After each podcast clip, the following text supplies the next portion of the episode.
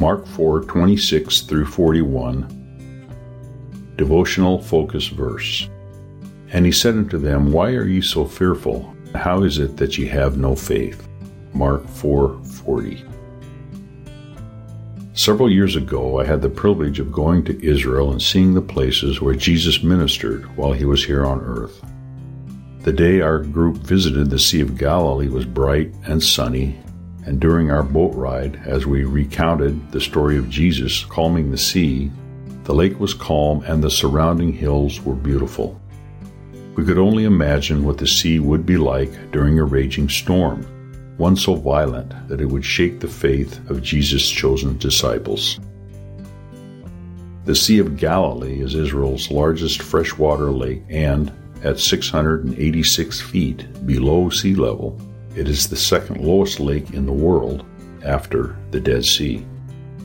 Because of the lake's low lying position in the Jordan Great Rift Valley and the fact that it is surrounded by hills, it is susceptible to sudden violent storms.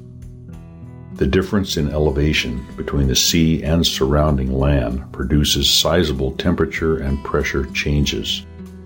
When the contrasting air masses converge, a storm can develop quickly and without warning.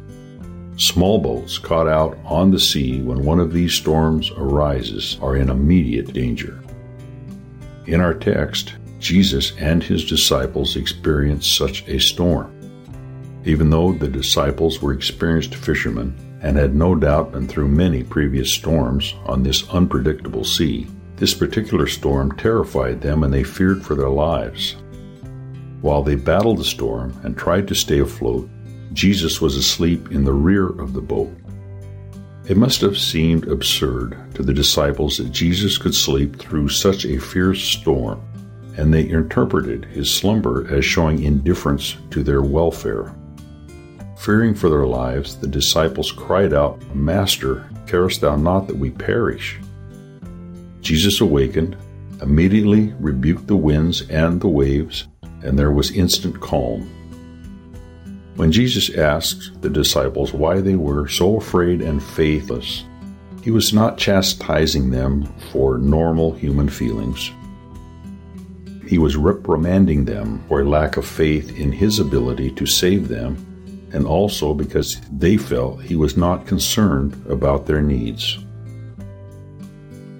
At times, we may doubt God's ability to deliver us from the storms of life, or we may mistakenly assume that because God is with us, the storms will pass us by. When trials come our way and it seems we are sinking, we may wonder why God appears to be asleep while we are in such dangerous peril. When we call on God for His help and deliverance, we must trust His ability and also His timing. We can determine in our hearts that regardless of what we are going through, we will never question the loving concern of Jesus or doubt His ability to help us in our times of need. background information. In today's text, Jesus gave two more parables to the multitude gathered by the seashore. The first parable, related only in the book of Mark, is about the growing seed. Jesus compared the kingdom of God to a man planting seed. During the course of time, even though the planter does not understand how, the seed begins to grow and eventually develops into a full crop that is ready to be harvested. In Jesus' previous parables, he had said that the seed is the Word of God. The sowers of the seed are those who spread the gospel message. Jesus made it clear that the sower is not responsible for the growth of the seed. Once the seed is sown, it is God who causes the seed to take root and grow. However, it takes a period of time for the seed to yield a crop. Jesus knew that his kingdom would grow and develop, but his followers would not control or necessarily understand how it happened. Their responsibility was only to plant the seed. Good seed on good soil was certain in time to bring a harvest. In the second parable, Jesus likened the kingdom of God to a mustard seed, which is extremely small. When just one mustard seed, smaller than the head of a pin, is planted in the ground, it can grow into a 6 to 10 foot tree with branches big enough for birds to nest in. Within their culture, the Jewish people were familiar with looking at the beginning and ending of a matter without focusing on the process. Therefore, with this parable, Jesus encouraged his followers by illustrating that though their efforts to spread the gospel seemed small and insignificant, kingdom of God would continue to grow and spread throughout the entire world. When Mark said, with many such parables, he indicated that this gospel contained selected parables, not a complete recounting of every parable Jesus gave.